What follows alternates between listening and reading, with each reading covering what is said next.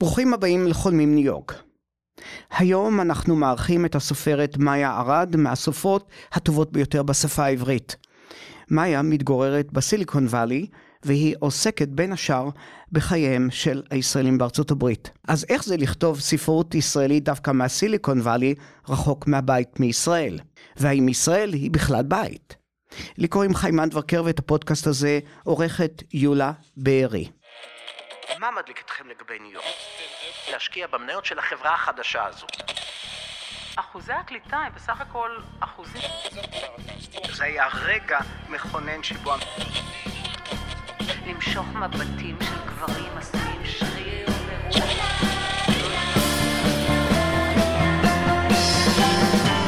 אז בואו נדבר ניו יורק.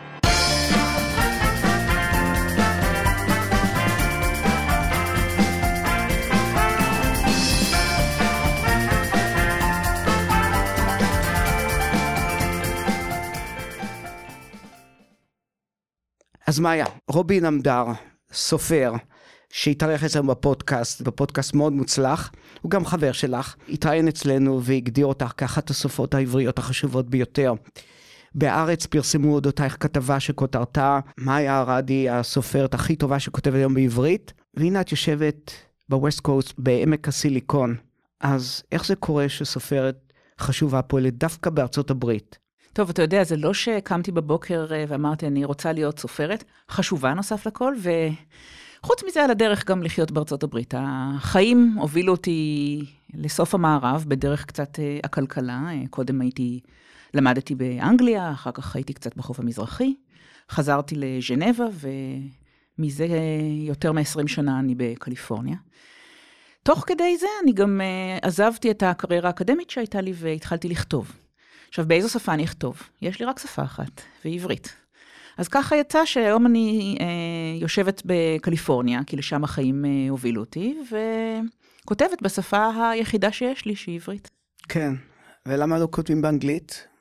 כמעט בלתי אפשרי לעשות את זה. זה, זה לא בלתי אפשרי, למעשה אני אה, אה, מכירה לפחות שתי סופרות ישראליות לגמרי שעשו את המעבר הזה. עם אחת נפגשתי אתמול, שמה שלי אוריה, והיא חיה פה וכותבת באנגלית, כן. ומצליחה. והסופרת השנייה, שזה עוד יותר אה, סיפור מופלא, איילת צברי, בטח שמעת עליה. כן. שהיא חייתה שנים בקנדה והתחילה לכתוב שם באנגלית, ועכשיו היא בדיוק תמונת הראי שלי, היא חזרה לישראל, יושבת בישראל וכותבת באנגלית. Oh. אז אפשרי, אבל לא בשבילי, אני לא מסוגלת. זה... יש לי סיפור על הנובלה המורה לעברית, אה, שעוסקת במורה לעברית שחיה בקולג' אה, קטן במערב התיכון. שנים היו אומרים לי, תנסי לכתוב באנגלית, מה יש? ואמרתי, אוקיי, אולי את הסיפור הזה אני אנסה לכתוב באנגלית.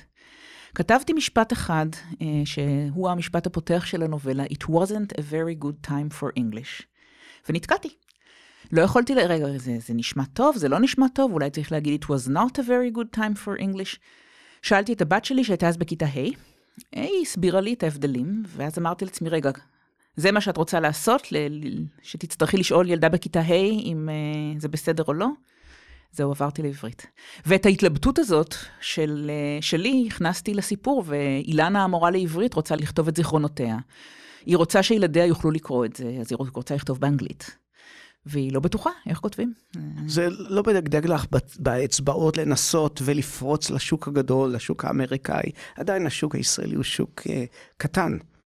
זה נכון לגמרי, ואנשים לפעמים שואלים אותי, וואו, אילו חיית באמריקה, תראי לך שהייתה לך הצלחה, כמו בישראל, אבל בקנה מידה אמריקאי, ואני תמיד מזכירה לעצמי שסיפור הכניסה שלי לעולם הספרות בישראל הוא כל כך מוזר וכל כך אה, מופלא ועם אה, כל כך הרבה מזל, והוא אפשרי רק בישראל, אני יכולה לספר את זה אם אתה רוצה. כן, בהחלט. שאני לא חושבת שהוא היה אפשרי באמריקה, יכול להיות שבאמריקה אני עוד הייתי מחפשת סוכן היום. אז... כן, אז, אז מה הסיפור המופלא שלך, המוזר המופלא? אז הספר הראשון שלי היה אה, רומן בחרוזים. אל תנסו את זה בבית בתור אה, משהו ראשון שכותבים. הוא היה בהשראת יבגני אונייגין של פושקין, וגם בהשראת הרומן אה, The Golden Gate של ויקרם סת'. כתבתי אותו בזמן שלמדתי לדוקטורט ועשיתי פוסט-דוקטורט בז'נבה, גמרתי כתב יד, היינו בביקור בישראל, ולא הכרתי נפש חיה בעולם הספרות. לא ידעתי מה לעשות, ידעתי שזה לא רעיון טוב לשלוח את זה להוצאה ושזה יתגלגל שם באיזה ארגז. אבל אז אחת המורות שלי מהתואר הראשון כתבה לי אימייל ואמרה, יש לי חבר שיש לו הוצאת ספרים קטנה, והוא היה רוצה לדבר עם אה, בן זוגך רביאל, שאולי יכתוב לו ספר פופולרי על היסטוריה של המדע, אם אפשר לשדך ביניהם. ורביאל, בן זוגי, אמר, אוקיי, את באה איתי לפגישה ואת מביאה את כתב היד שלך. אמרתי לו, מה פתאום, זה נורא מביך, לא עושים דברים כאלה. אז הוא אמר, יש לך אופציה יותר טובה? אז הודיתי שלא. וזה מה שהיה, אני באתי לפגישה, אני הבאתי את כתב היד אה, לדני דאור, זיכרונו לברכה. אה, ואני חושבת, הוא כל כך התרגש מזה שיש רומן בחרוזים בעברית, שהוא מיד קרא אותו, ואחרי שלושה ימים הוא התקשר ואמר, אני הולך להוציא את זה לאור. אתה רואה את זה קורה באמריקה? אה, לא, האמת היא שזה גם לא קורה כל כך בישראל. אתמול ראיתי את הסרט, הסרט דוקומנטרי על חייה של דבורה עומר, ומסתבר שכאשר היא הגישה כתב יד למוציא לאור, הוא כתב לה מכתב מאוד מעליב. נכון, אני גם ראיתי את הסרט. אה, זהו, ואת יודעת מה, הלב נקרע, וצריך לזכור, אה, כאשר דוחים אותנו, שזה אף פעם לא סוף הדרך, אבל כשחוטפים את ה... המכה הזאת בפנים, זה, זו תחושה... זה לא נעים. זה, זה ממש לא נעים. אז אני לוקח כל מיני כותרות מהעיתונות, בדרך כלל זה מעיתון הארץ שמסקר אותך, הם אוהבים אותך שם. ראיתי באיזשהו מקום משהו כתוב, כמו, למה גיבוריה של מאי ארד לא נחמדים? יש לך תשובה לדבר הזה?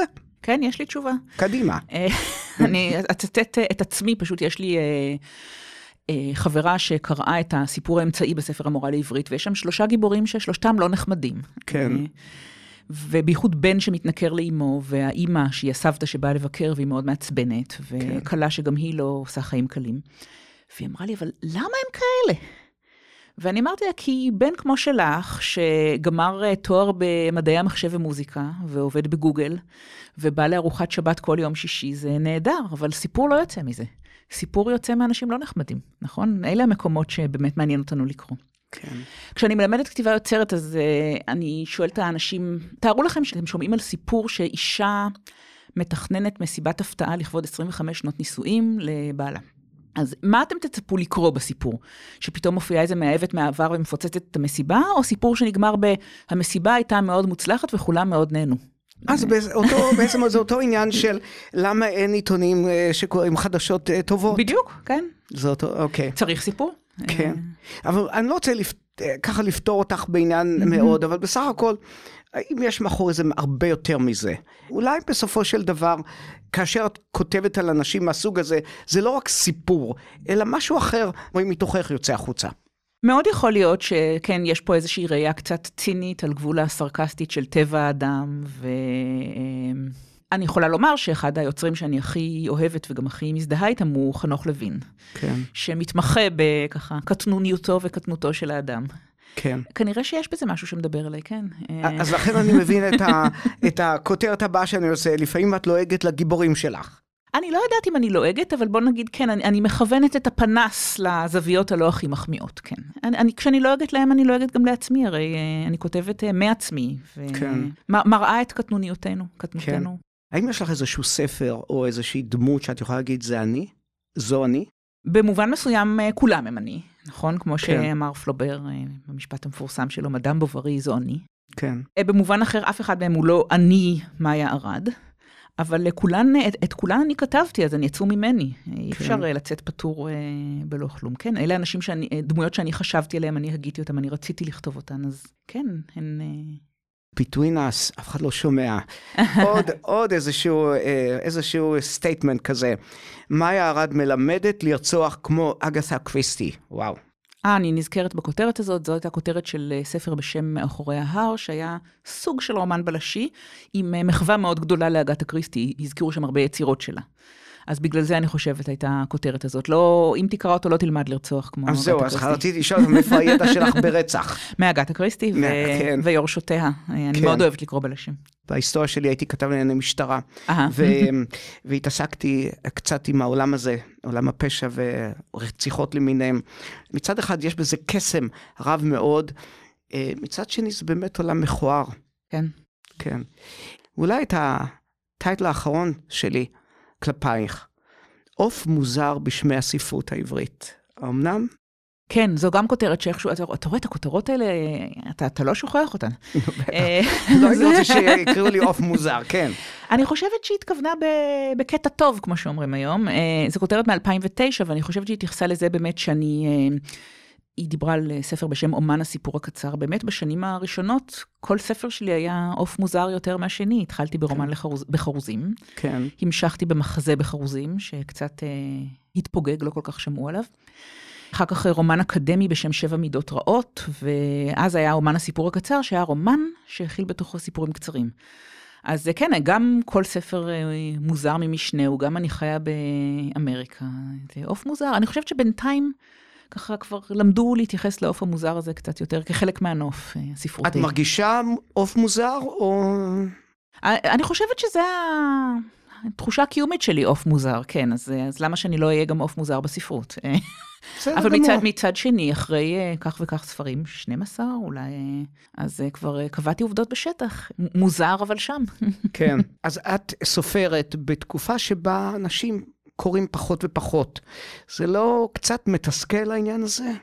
Uh, אני משתדלת לא להרגיש תסכול מזה, כי אתה יודע, אני משתדלת uh, להשפיע על מה שאני יכולה להשפיע עליו. אני לא יכולה, אתה יודע, להזיז את הגלגל אחור, לגרום לאנשים להיות אחרים, אני יכולה להשפיע על איך יהיה הספר הבא שלי. אז אני מנסה לכתוב את הספר הבא הכי טוב שאני יכולה. וזה נכון, אתה צודק, יש, אה, זה לא סתם שאנשים קוראים פחות, באמת היה איזה מהלך כזה של אה, פחות קריאה. יש לזה גם צדדים טובים, למשל, יש כתיבה מעולה לטלוויזיה. יש תיאוריה כזאת שרוב הכישרונות היום, אה, שפעם היו הולכים לספרות, הולכים לאקדמיה ולכתיבה טלוויזיונית. נעשים מרצים. חשבת על זה פעם? חשבתי על זה ואני עדיין לא פוסלת את זה. אה, אתה יודע, אני כתבתי כבר בכל כך הרבה צורות שונות ומשונות, אז לכתוב תסריט אולי לא יהיה כל כך... כן, אה, דווקא הסדרות הישראליות ודאי, את יודעת, זוכות להרבה מאוד נכון, הערכה בעולם. נכון, נכון, אני גם מאוד נהנית לראות אותן. אה, כן, אז אולי זאת תהיה הדרך שלך אולי. לפרוץ. אם היית חיה בישראל, את לא חושבת שהיית זוכה להרבה יותר הערכה? יכולת אפילו ליהנות יותר מה... מהתהילה. או-אה. אה, קודם כל, רק עכשיו דיברנו על זה שאנחנו בתחום אה, שמצבו קשה, תהילה אין כל כך. אבל אה, תשמע, זה כמאמר השיר The Road Not Taken, אנחנו כבר כמעט שלושה עשורים מחוץ לישראל, אני לא יכולה לדמיין את זה.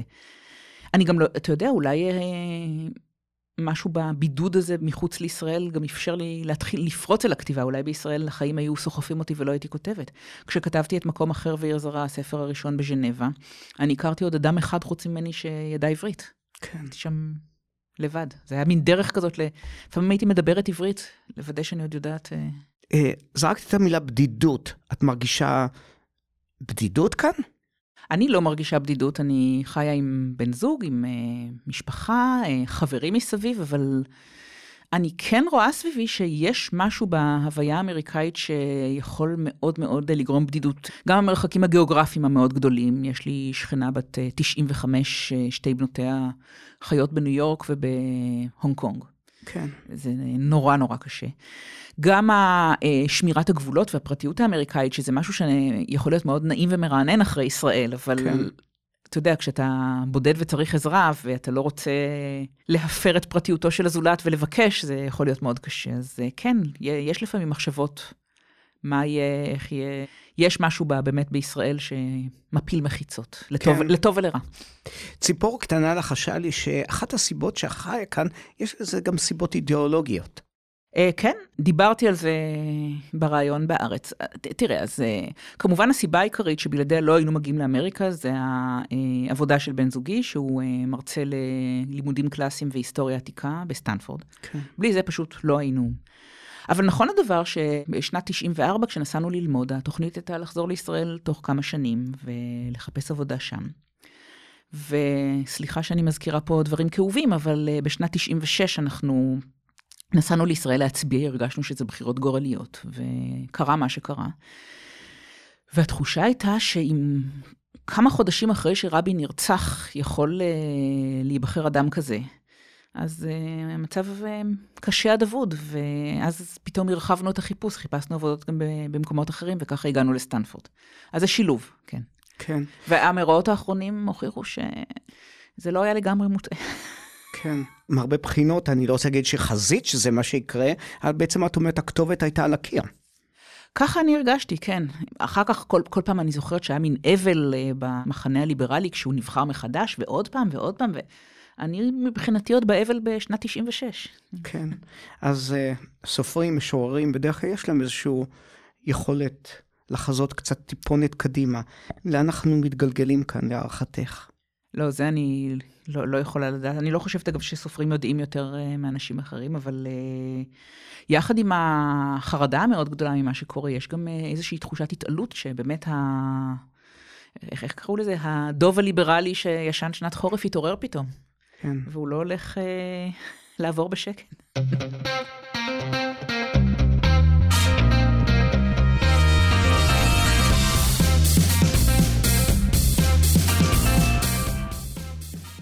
מאיה, כתבת 12 ספרים.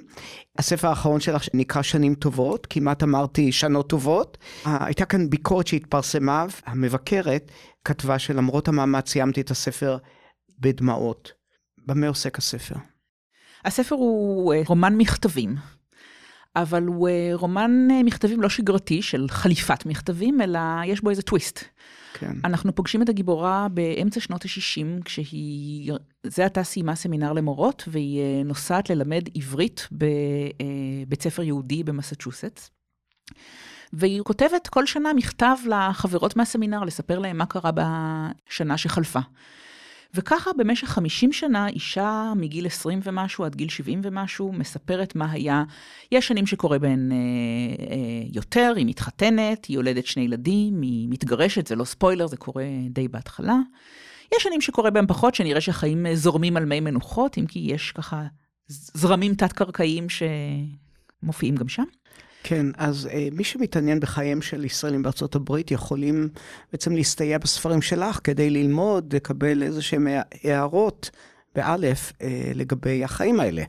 האמת שזה מאוד יחמיא לי, אה, אם זה כן. אגב, אחד ה... לאה היא גם אה, קצת כמו מנחם מנדל של אה, שלום הלחם, מלאה כל מיני רעיונות איך להתעשר באחד ה... אחד הרעיונות שלו לכתוב מדריך לישראלים בחו"ל. היא, היא קוראת לזה, אני אעלה על הכתב את התורה שבעל פה שכל ישראלית שמגיע לומד. אתה יודע ש... איפה לקנות את הקוטג' מישראל ולמי ללכת לחפש דירה להשכרה וכאלה, היא רוצה לכתוב מין מדריך כזה. כן. אז אני לא כותבת מדריך כזה, אבל אפשר ללמוד קצת על החיים בעמק הסיליקון מהספרים שלי. כן. בסך הכל, תראו, ההגירה שלכם לכאן היא... אפשר להגדיר אותה כהגירה מוצלחת, אם אני מבין נכון. Okay. אוקיי. לבעלך יש קריירה, לך יש קריירה, יש לכם ילדות, והכל נראה על מי מנוחות. בכל אופן, אתם עדיין מהגרים. נכון. אה, מה המצוקות, מה האתגרים שלכם, שלך, כמהגרת בארצות הברית? אתה יודע, אז לא ממש חשבתי על זה, כי זה באמת, זו, זו מציאות החיים שלי. לא עברתי, נגיד, לפני עשור אחרי 20 שנה בישראל. אני... אז אה, אלה החיים שלי, אם יש שם איזה שהם אתגרים, אני פשוט רואה אותם כחלק מה... אבל כמובן, יש יותר מרחק מישראל. מהמשפחה, מהחברים, מהעבודה, מהספרות. יש את uh, האתגר התרבותי, אתה יודע, אני כבר uh, אה, 20 שנה באמריקה, ואני כל הזמן מגלה קודים תרבותיים שאני לא לגמרי הפנמתי, אני לא יודעת אם זה קורה לך. אפילו כשחייתי באנגליה, אז uh, הכינו אותי, האנגלים קשוחים, אבל משהו שם היה הרבה יותר uh, מעל uh, לפני הקרקע. What you get is what you see. וכאן... יש באמת איזה משהו אמריקאי כזה של פאסיב אגרסיב, של איזשהו מין אה, רתיחה מבעבעת מתחת לפני הקרקע עד שהיא מתפרצת באיזשהו... אה, אני יכולה לתת לך דוגמה, אה, פעם כשהבנות שלי היו צעירות, הבאתי אותן לאיזו חגיגה, אנחנו גרים בתוך הקמפוס מול אה, בית הלל. והרבה של הלל הייתה כל כך נחמדה, והיא אמרה, איזה יופי לראות אותך, טוב שבאת. באמת חשבתי שאנחנו צריכים לעשות פעם אירוע לילדים. ורק בדיעבד אני הבנתי שמה שהיא אמרה לי בקוד אמריקאי מאוד מנומס, זה מה את מביאה את הילדות שלך לאירוע שנועד לסטודנטים. כן. אז אני מדברת על דברים מהסוג הזה. הבנתי. ואת חי את השפה העברית, האמת שגם אני חי את השפה העברית כאן. עכשיו, איך זה משפיע על האנגלית שלך? משפיע במובן זה שאני אה, חושבת שקצת הקרבתי את האנגלית שלי. היא לא טובה כפי שהייתה יכולה להיות, כפי שאתה יודע, אנשים שחיים פה כבר 30 אה, שנה בעולם דובר אנגלית יודעים לדבר אנגלית. אני קמה בבוקר, אני קוראת את העיתונות בעברית, אני מדברת עברית עם המשפחה, אני יושבת וכותבת בעברית. ואז לפעמים קורה שבערב מתקשרת חברה ואומרת, בואי נצא להליכה, חברה אמריקאית, ואני מרגישה שלוקח לי זמן עד שהאנגלית מתחילה בכלל לצאת. גם מאוד מאוד קשה, נגיד אני הולכת מפה לייל, ובאותו יום נותנת אה, שתי הרצאות באנגלית ובעברית. המעבר יכול להיות קצת מוזר. אבל אה, זו הבחירה שאני קיבלתי, אני רוצה לשמור על העברית שלי, אני חיה עם זה בסדר. כן. אני, אני נתקל באותה בעיה, לפעמים אני מרגיש שאני מדבר אה, עברית באנגלית. אהה. וה syntax קצת מתבלבל לי. כן, אני מרגישה שזה יותר באוצר המילים, בשליפה. אגב, אני כן. התמכרתי. למשחק בשם Spelling אה, Bee של הניו יורק טיימס. גיליתי כן. שהוא מאוד אה, גם עוזר לי בשליפה של המילים באנגלית. הבנתי. אז קיבלתם כאן עצה טובה. תראי, את נמצאת בסיליקון, חיה בסיליקון וואלי, יש שם קהילה ישראלית גדולה מאוד בשל עולם ההייטק. אם היית צריכה להביא לנו כל מיני תובנות מהחיים שם, מה היית מספרת לנו? אם היית צריכה לכתוב ספר על עולם ההייטק הישראלי שם, מה היית כותבת? זה כבר שאלה אחרת. כי אוקיי, באמת, אה, לא, לא, זו שאלה יותר מעניינת, כי באמת אה, לגבי, אה, דיברנו קודם על מה זה סיפור, נכון? כן. אז אני, אני מניחה שכשחושבים על עולם ההייטק, חושבים על המצליחנים, על אלה שעשו מיליונים רבים של דולרים וחיים באחוזות על הגבעות. וכשאני כותבת ספר, אני תמיד חושבת על אלה שבאו לשם כדי לעשות מיליונים ולא הצליחו. זה תמיד אה, הסיפור שמעניין אותי יותר. אני שמה לב שבכתיבה יוצרת אנשים המון פעמים, יש סיפור שכל שנה חוזר על עצמו בגרסה זו או אחרת, על אה, הבחור מהקיבוץ או מהמושב שבא לעמק הסיליקון והרוויח הרבה והשיג כל מה שאפשר להשיג, אבל עדיין מתגעגע לריח הזבל וניחוח החציר. כן. ואני תמיד אומרת, אבל תחשבו על הבן אדם שרצה להשיג את כל זה ולא השיג. וזה הנושא, למשל, פעמיים אני חושבת שאני התמקדתי בדמויות כאלה בספרים שלי. בספר המורה לעברית, בסיפור האמצעי ביקור, יש את יורם שעשה אקזיט אחד, אבל נכשל מאוד בזה הבא והפסיד את כל כספו. כן. והתחושה הזאת שכבר היה לו, היה לו את זה וזהו, נגמר, זה תחושה של כישלון מאוד מהדהד. כן. ובספר מאחורי ההר יש את uh, שני גיסים. יובל יובי המצליחן, שדווקא הוא היה גיאולוג ולא היה אמור לעשות את הכסף ואיך שהוא עשה, ואילן, אחיו של אשתו, שהיה איש מחשבים, והוא היה זה שתמיד אמרו עליו, הוא יהיה המיליונר בעמק הסיליקון, והוא לא הצליח, והתחושה הזאת, וה...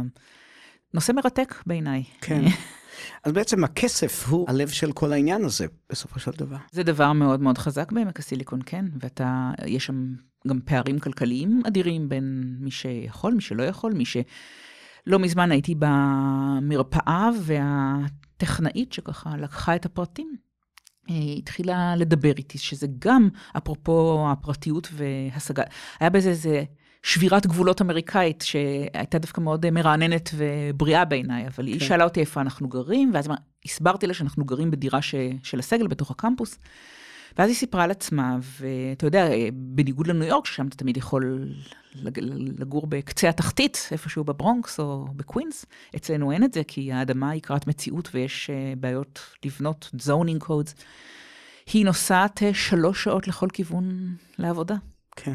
אז אה, כן, יש דברים כאלה בעמק הסיליקון גם. כן, ואם אנחנו מדברים על הקהילה הישראלית שם, יש שם תופעות של רהבתנות, התרברבות, דברים מהסוג הזה, או בסך הכל אנשים שומרים על צנעה. יש ויש. אה, אני כמובן משתדלת להתרחק ממי ש... אם היית כותבת לארץ נהדרת, על הסיליקון וואלי, מה היית, אה, איזה, איזה מערכון היית יוצרת שם? זה אני אצטרך לחשוב, אני לא יכולה ככה לענות אה, בשליפה. כן, כנראה בגלל זה אני לא כותבת מערכון.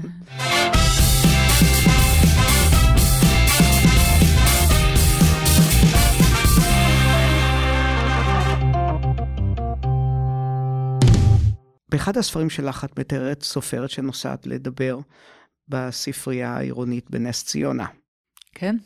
תני לי את הרקע ומיד אני מספר לך סיפור. Uh, טוב, קודם כל אני uh, מראשון לציון, אז זה לא רחוק מנס ציונה. אה, אוקיי. הספר הוא קנאת סופרות, והסופרת uh, ככה, היא מגיעה באופוריה גדולה, היא uh, מועמדת ברשימה הארוכה של פרס ספיר. אגב, זה משהו שבטח אולי נגיע לזה יותר מאוחר, אבל העובדה שאני לא יכולה להגיש את ספריי לפרס ספיר, אה, שחררה אותי קצת ואפשרה לי לכתוב על אה, סופרת מועמדת לפרס ספיר. אילו אני הייתי יכולה להיות מועמדת, אז ישר היו אומרים, אה, היא כותבת כי היא מכוונת לשם. לא, אני לגמרי חופשייה, לא מחוץ לזה. אז uh, היא מרגישה, וואו, אני כבר uh, כמעט שם, והפרס uh, כמעט בכיס שלי, ואז היא הולכת לערב בנס ציונה, והיא מגלה שה... קוראות בספרייה, יותר מתעניינות בטלפון שלהן, והכי גרוע, המראיינת שלה לא, לא טרחה לקרוא את הספר עד הסוף, והיא גם מפגינה את זה בזמן הראיון, ומורידים לה, כמו שאומרים, מחזירים אותה לקרקע המציאות. ולמה את לא יכולה לקבל פרס ספיר? הנושא כבר עלה פה בשיחה עם אה, רובי נמדר. אה, אחרי שרובי זכה בפרס ספיר על ספרו הנהדר, הבית אשר נחרב, קמה איזו התמרמרות ואמרו, מה פתאום כספי המהמרים של מפעל הפיס הולכים ליורדים? ונחקקה תקנה חדשה, נדמה לי שהיא אומרת שרק סופרים שמרכז חייהם בישראל יוכלו לגשת לפרס ספיר. הבנתי. שזה באמת, אתה יודע, מרכז חיי הספרותיים הוא בישראל, אבל כנראה זה לא מספיק, אתה צריך גם להזיע באוגוסט. הבנתי. עכשיו אני רוצה לספר על החוויה שלי כאחד שנולד בנס ציונה וגדל שם. אני חושב שזה היה כיתה ג', ד', אז הייתה תקופה שאני נדלקתי על ספרים בצורה mm-hmm. מטורפת. ובבוקר הלכתי, החלפתי ספר, זה כנראה הייתה חופשת הקיץ, וגמרתי אותו אחרי שלוש-ארבע שעות. והלכתי פעם נוספת mm. אה, לספרייה. הספרנית, שהייתה חמורת סבר, אמרה לי, לא, רק ספר אחד ביום. ו... והייתי כל כך עצוב, ועכשיו כשאני מספר את הסיפור הזה, אני מרגיש את העצב הזה בתוך גופי. התגברתי על הבעיה הזאת, אבל ממש אני מרגיש את תחושת העצב, כאשר אני נזכר באותו רגע של עלבון שלא נתנו לי להחליף ספר שני. כן. לי הייתה ספרנית שכל פעם שהייתי לוקחת אה, קופיקו, שנורא נורא אהבתי, הייתה עושה לי מין מסדר בושה כזה, מין... נכון. וגם החמישייה הסודית ועוד כל מיני דברים מהסוג הזה. אגב, אחת מהחמישיות למיניהם, שאני קראתי כילד, הבאתי אותם יותר מאוחר לילדים שלי, הצלחתי למצוא בעצם את המקור באנגלית. Famous Five. אה, בדיוק, והצלחתי, והאמת היא שכשהילדים שלי היו מאוד קטנים, הם אה, האזינו, לא הייתה להם ברירה. הייתה לי תחושה שהם לא כל כך מתלהבים מזה. אני חשבתי ש... איזה ספרים נהדרים אלה היו, כאלה מותחים וזה, בשבילם זה היה ככה, אוקיי, בסדר. זו שאלה מרתקת באמת, מה עושה ספר למעניין או לא. אני ניס... הקראתי לבנות שלי את אה, אל עצמי, על ציון כהן, כן. ואת שמונה בעקבות אחד, שאגב, אני התעקשתי, עשו לו מין עיבוד לעברית קלה, אני התעקשתי על העברית של פעם. אבל באיזשהו שלב די, הם לא יקראו את זה כבר לבד. ואגב, זה לא, זה, זה לא רק על אה, ספרי ילדים, אני בזמנו לקחתי כשומעת חופשית קורס בספרות המאה ה-19 בסטנפורד. כן. והמרצה אמר בתחילת הקורס, השנה אני לא כולל את אייבנהו. בקורס, גילי, הגעתי למסקנה שדי, סטודנטים אמריקאים לא מתחברים לזה, לא אוהבים את זה, לא מסוגלים לקרוא את זה. כן. כלומר, לא הייתי אומרת ולא הייתי מציין את העובדה הזאת, כן. אלמלא במאה ה-19 היו קוראים אותו כמו ספר מתח הכי הכי אה, קריא שיש. כן. אז הדברים האלה משתנים, זה מאוד מעניין. כן. אם היית גבר, כנראה שלא הייתי שואל את השאלה הזאת, אבל נדבר על בעלך קצת. למה בעצם לא היית שואל אם הייתי גבר? אני צוחק. אבל יש לי סיבה לשאול, כי הוא בסך הכל, אה, אני מבין שהוא מרצה בסטנפורד. נכון. אבל לצורך העניין שלנו גם קורא את הכתבים שלך לפני שהם יוצאים לאור. נכון, הוא ואלי הירש העורך, הם היחידים שרואים את זה לפני שזה חתום. אחר כך עוברים על זה גם... אה, גבי סילון ויונתן נדב, שהם הבעלים של הוצאת חרגול, והמגיהה, אבל זהו. כולם גברים נשמע לי לא, ככה. לא, גבי אישה. אה, גבי אישה, נו, הרס לי את השאלה. בכל אופן, כאשר הבעל שלך מבקר אותך, זה לא יוצר איזשהו מתח במשפחה, זה איזושהי תינוק? זה בהחלט יכול להרגיז. אני תמיד מזכירה לעצמי שגם הוא וגם אלי הירש העורך, הם שני אנשים שרוצים שהספר יצליח בדיוק כמוני. כן. אז אם משהו מפריע להם, כנראה שאתה יודע, זה לא סתם, לא בא להם טוב, אלא יש שם כן. איזה משהו... אבל כן, יש ויכוחים מאוד מפרים, זה, זה יכול להיות נחמד. קרה כבר שתיקנתי אה, תיקונים מאוד מאוד משמעותיים בעקבות ההערות שלו ושל אלי. במקרה אחד פשוט זרקתי לפח ספר וכתבתי מחדש. אני מקווה שזה לא יקרה יותר. יש לך קהל קוראים נאמן. יחד עם זאת, גם לפעמים את זוכה לכל מיני כינויי גנאי וכיוצא בזה. כולנו מכירים את הדברים האלה. במקרה שלך, מאיפה זה בא? אתה מדבר על כל מיני uh, טוקבקים למיניהם? נכון, נכון, נכון. האמת היא שבדיוק uh, ככה יצא לי לדבר עם uh, חברה סופרת מאוד מאוד מצליחה, שמאוד מאוד uh, התבאסה מהטוקבקים עליה, ואני אמרתי לה, כל פעם שמישהו כותב עלייך משהו, או על איך שאת כותבת, או על איך שאת נראית, סימן שהוא מסתובב עם uh, טינה איומה, מאוד חורה לו, כי את מאוד מאוד מצליחה, זה אומר שאת מאוד מצליחה. אני חושבת שזה... אם, אם, אם, אם אתה מצליח, אם נדמה לאנשים שאתה מצליח, זה, זה מרגיז אותם. אין לי מושג. שוב, אני מנסה לראות את התמונה הכללית, זה לא שכל הסופרות מקבלות uh, ככה חיבובים והערכה בטוקבקים, ורק אני לא. טוקבקים הם מטבע בריאתם כאלה, כמעט בכל uh, דבר. מה שאני uh, באמת מאוד לא אוהבת, שיש uh, לפעמים כאלה שהם נראים לגמרי אד הומינם, אתה יודע, משתמשים באותם מילים, אני יודעת שזה אותו אדם. אני יודעת שיש לו גם uh, מניות בספרות העברית, או... זה יכול להיות קצת... ואתה יודע שמדובר ב... שקרים. שאם מישהו כותב עליי טוקבקים חיוביים, אז, אז הוא הולך ומגיב להם, מאיה, תפסיקי להגיב לעצמך, אבל גם לזה התרגלתי. כן.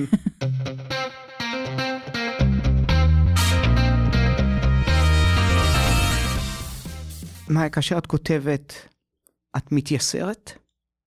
אני חושבת שאני מתייסרת כמו שמי שנגיד מתאמן בריצה, אז לא תמיד זה קל ולא תמיד זה כיף, ו, אבל זה לא איסורים כמו, כן, כמו, uh, מה, מה האימון הכי גופני הכי מעצבן ולא נעים, לא יודעת, קורספיט. Uh, uh, זה, זה, זה, זה איסורים כאלה בריאים, אני חושבת.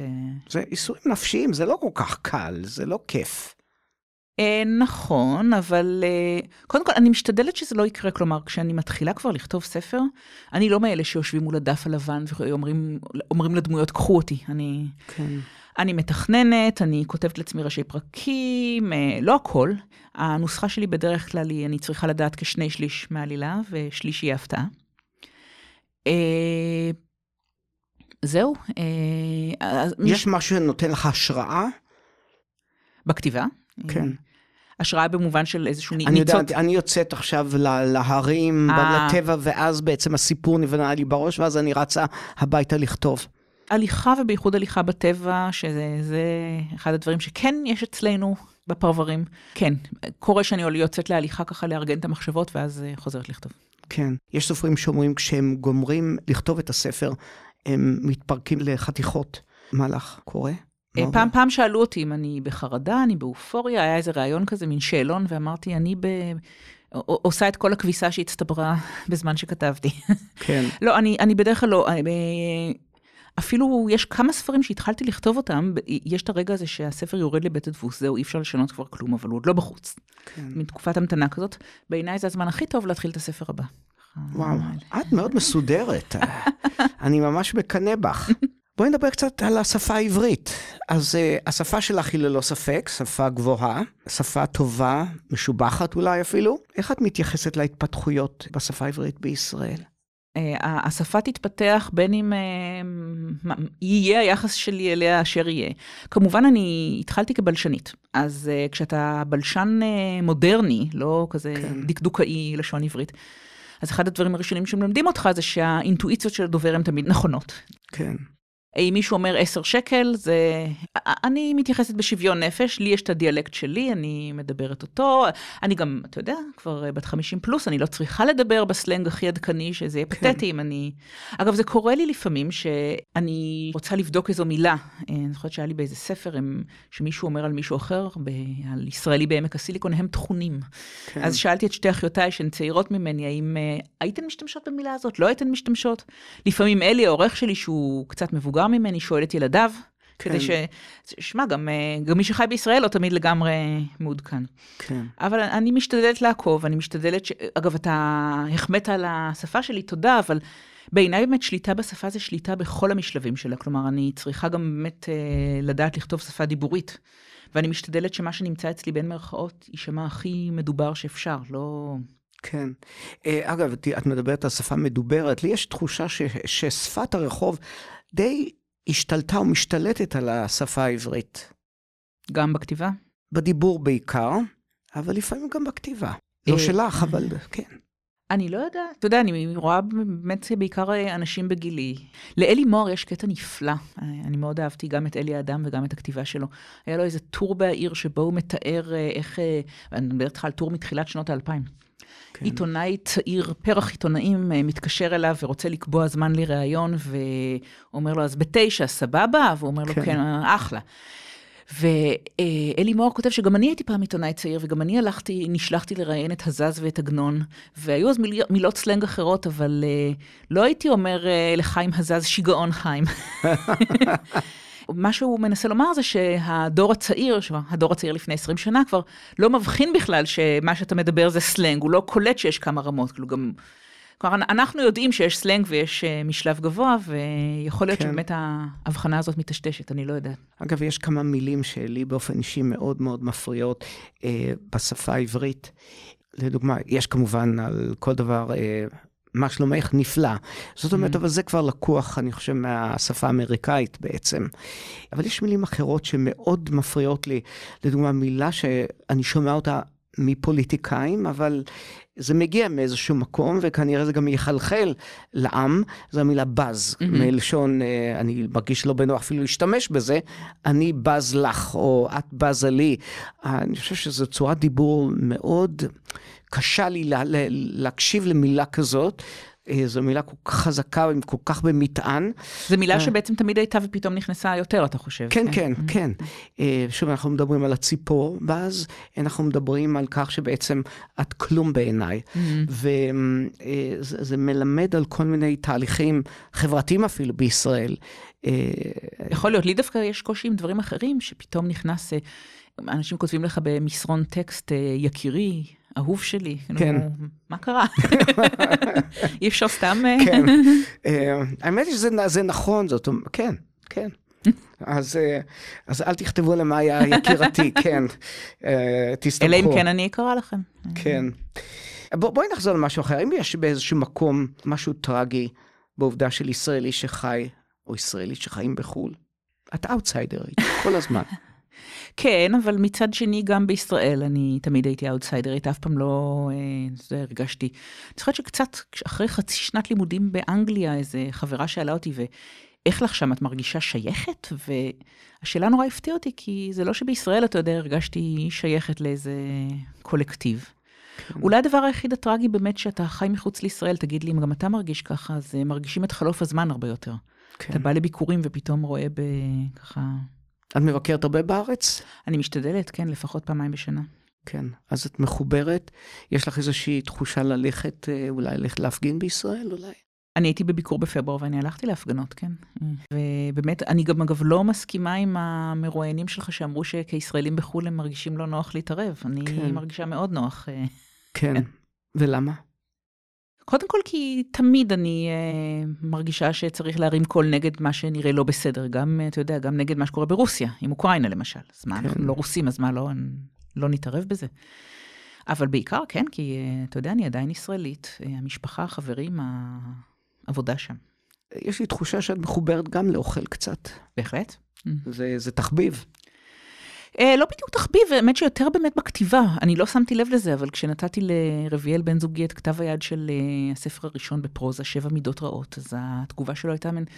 זה מאוד מעניין, מאוד יפה. מה הקטע עם האוכל? ואני אמרתי, מה הקטע עם האוכל? הוא אמר, את רוצה להגיד לי שאת לא שמת לב, שאת כל הזמן כותבת על אוכל? אני חושבת שיש בכתיבה על אוכל משהו מאוד אה, חושני, משהו שיכול מאוד, אתה יכול לאפיין דמות כמעט בקווים מאוד אלגנטיים ומהירים, לפי מה הן בוחרות לאכול. נכון, אם הם אוכלים המבורגר של מקדונלדס או איזשהו מין קערה מקורביוטית, או...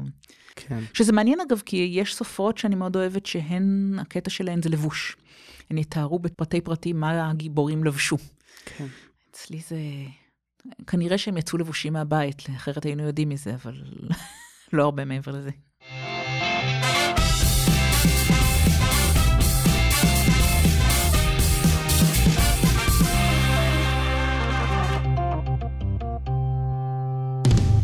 אוקיי, מאיה, אנחנו עוברים לשלב השאלות הזהות.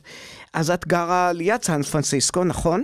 אני גרה בסטנפורד, שזו אוניברסיטה שהיא גם יישוב, כן. מרחק של? כמה מסן פרנסיסקו? בערך 40 אה, מייל, 35 מייל. אה, זה לא, לא כל כך קרוב. לא. את מגיעה לעיר הגדולה שם? זה לא עיר גדולה, זה אחד הדברים שגיליתי לאכזבתי כשהגעתי לשם, כן. לסן פרנסיסקו. כן, עיר די קטנה. ונורא, ניסיתי להתאהב בה, לא הצלחתי. יש אנשים שמאוד אוהבים את העיר הזאת. אה, כן, אני לא... אני כנראה צריכה שעיר תהיה מאוד ווקאבל, uh, כאילו, שאפשר ללכת בה כדי uh, לאהוב אותה. גם הייתה לי מין תיאוריה שהבאתי איתי מאירופה, ש... כדי להיות עיר ממש, אתה צריך אה, רכבת תחתית, נהר ומוזיאון ראוי לשמו. כן. אגב, יש איזה שהם אה, דיבורים על כך שהסיליקון וואלי הולך לאט לאט ומאבד את, אה, את מעמדו, ויותר ויותר הייטקיסטים עוברים לכיוון ניו יורק או אוסטין, מיאמי. אני דיווחתי על זה מכל מיני כיוונים, וגם היו לנו אורחים שדיברו על זה. את מרגישה את הדבר הזה? אני באמת חיה בבועה האקדמית שלי, אבל זה לא מפתיע אותי, כי באמת מחירי הדיור כל כך יקרים, וגם הנדלן של חברות, לא מפתיע אותי שאנשים אה, רוצים לעבור. אני יודעת מחברים שכן עובדים בקורפורייט או בביוטק, שלא לגמרי חזרו לעבוד במשרד, הרבה אנשים פשוט עובדים מהבית, ולכן גם חלקם עברו למשל לאורגון. כי כן. למה להיות uh, בקליפורניה כשאתה יכול לעבוד מרחוק? אז איך זה בעצם לחיות בפרבר? את בעצם חי בפרבר, האם אני צודק? אפשר לומר, אם כי אני, אני חיה בתוך אוניברסיטה, אז אם אתה מכיר את הבתים בתוך מכון ויצמן, זה הכי דומה לזה. הבנתי. מאוד ירוק, מאוד גבעות, אה, ספרייה נהדרת, אה, הרבה סטודנטים, אבל אה, כן, זה... זה לא שקט מדי? זה שקט מדי. כן, אני הייתי קופץ, שק... יוצא כן. מאורי, רק מתוך ה... אני צריך את האקשן. כן, אבל אני יודעת שאתה תשאל אותי על ניו יורק, אז יש לי מה להגיד על זה, כי, כי באמת... אז עכשיו, אז בואי נשאל אותך על ניו יורק. אז מה מדליק אותך לגבי ניו יורק? זה, אז אתה יודע, יכולתי להגיד כל מיני מקומות שאני אוהבת בעיר הזאת, אבל בסופו של דבר, זה המרקם העירוני, הצפיפות הזאת, אה, שאתה יכול ללכת רחובות וחנויות קטנות וכל מיני מקומות, ואין את זה באמריקה, אז אתה יודע, אז נכון שאני גרה בפרבר, אבל... uh, ניסיתי ערים אמריקאיות אחרות, אין עיר כזאת עם אותו אה, מרקם וצפיפות אורבנית של ניו יורק, שמשהו במסה הזאת נותן לך אה, איזושהי מסה קריטית של אה, עירוניות. כן. סן פרנסיסקו לא ככה, הייתי בשיקגו, הייתי בלוס אנג'לס, אין עיר כזאת באמריקה. ואולי לא יכול... בעולם כולו. אולי לא בעולם כולו. כן, יש מקום ספציפי בעיר הזאת, שאת אומרת, אני מגיעה לכאן, אני חייבת להיות שם. אה, כל פעם זה משהו אחר, לפעמים יש מקומות אהובים שאני חוזרת, אני מאוד אוהבת מוזיאונים, אז אה, אני אוהבת את המטרופוליטן ואת הפריק. אני מאוד אוהבת את צנטרל פארק, לפעמים הפינות הפחות ידועות, יש שם את ה... בדרום איזה מקום שפתוח רק שלוש פעמים בשבוע, ואפשר, הברמבל, לא, הברמבל זה בצפון, משהו, יש לו שם אחר. Mm-hmm. בביקור הנוכחי הזה הפתעתי את עצמי, מצאתי את עצמי בתחנת המעבורות של רחוב 34, ועליתי על המעבורת הראשונה שהגיעה, ופשוט... אה, ראיתי את העיר מהמים, מה שלא עשיתי כן. לפני כן. כן. ומה את לא אוהבת בעיר הזאת? תראה, אז קצת כמו שהפרבר שלנו יכול להיות שקט מדי, אז ניו יורק יכולה להיות אה, אינטנסיבית מדי. אני מעולם לא ניסיתי לחיות פה ולכתוב פה. אני חוששת לפעמים שזה כל כך אינטנסיבי והפיתויים כל כך גדולים לצאת החוצה ולעשות שרגע, איך אני אכתוב? אולי אני צריכה לנסות את זה פעם. כן. מה, יש לנו נוהג לאפשר לאורחים לשאול אותי שאלות? אז אם מתחשק לך, אז קדימה. בטח. אז אני תמיד uh, קוראת אותך בארץ, ואתה לא מפסיק להפתיע אותי, אז... זה טוב. כן. מאיפה הנושאים לכתבות ייחודיות כאלה? תראי, אני... הנושאים, אני פשוט הולך ברחוב. אני הולך ברחוב ו... ואני רואה את, ה... את הסיפורים לנגד עיניי. זה בעצם מקור ההשראה. את הולכת אה, ב, בעולם הירוק של ה-West Coast, ואני הולך ברחובות כאן ואני מסתכל על אנשים. זה, זה מה שנותן לי השראה. וגם במשך השנים פיתחתי לעצמי כאן רשת קשרים. אני לא אוהב לקרוא לזה רשת קשרים, יותר נכון להגיד, אני מכיר הרבה מאוד אנשים. והאנשים בעצם... הם אלה ש, שמקשרים אותי לכל מיני דברים. לכן אני מצליח להגיע למקומות ש... שאחרת לא הייתי מגיע אליהם. אני בדרך כלל נמנע, לא תמיד, נמנע מלעבוד עם אנשי יחסי ציבור. לא משום שיש לי משהו נגדם. אלא שזה לא מוביל אותך... הם מנסים למכור לך משהו. כן, וזה לגיטימי וזה בסדר. אבל אם רוצים להגיע לסיפורים שהם יותר מקוריים, זה דרך אנשים. ואני באמת מכיר הרבה מאוד אנשים, וביחד אנחנו כל הזמן מוצאים משהו חדש. אז פשוט אני מסתובב, פוגש הרבה מאוד אנשים במגוון רחב מאוד של גילאים, במקומות שונים, מאזורים שונים. ואני רואה סיפור בכל מקום, לפעמים צוחקים עליי שאני כותב על האיילים בכפר כאן, או, ב, או על הטקסט שיש אפשר לקבל ממחלות וזה. אני רואה בעלי חיים, אני נדלק על זה, אני רואה, אה, אני רואה את הסיפור בזה. אני, אני, בני אדם יש להם סיפורים. אז זהו, יש לנו משהו משותף, כי גם אני ככה מחפשת סיפורים בכל מקום, לפעמים מוצאת. כן, לא, לא. מכיוונים שונים, אבל אנחנו תמיד, אנחנו מוצאים אותם. אנחנו מאלה שמוצאים אותך. אוקיי, תודה לך, מאיה, שבאת אלינו. לקח כמעט חצי שנה עד שהגעת כאן לאולפן. אז שוב תודה. תודה, תודה לך, חיים. כן, את כאן עם המזוודה שלך בדרך לאוניברסיטת יל. כן. להרצות שם. תודה גם לכם המאזינים שהקשבתם. אנא שתפו את הפודקאסט עם כל מי שחולם על ניו יורק, הסיליקון, גם הסיליקון וואלי, גם בישראל. נשמח גם לשמוע מכם, ונקווה לזמנים טובים ושקטים יותר. להתראות בפעם הבאה. להתראות חיים.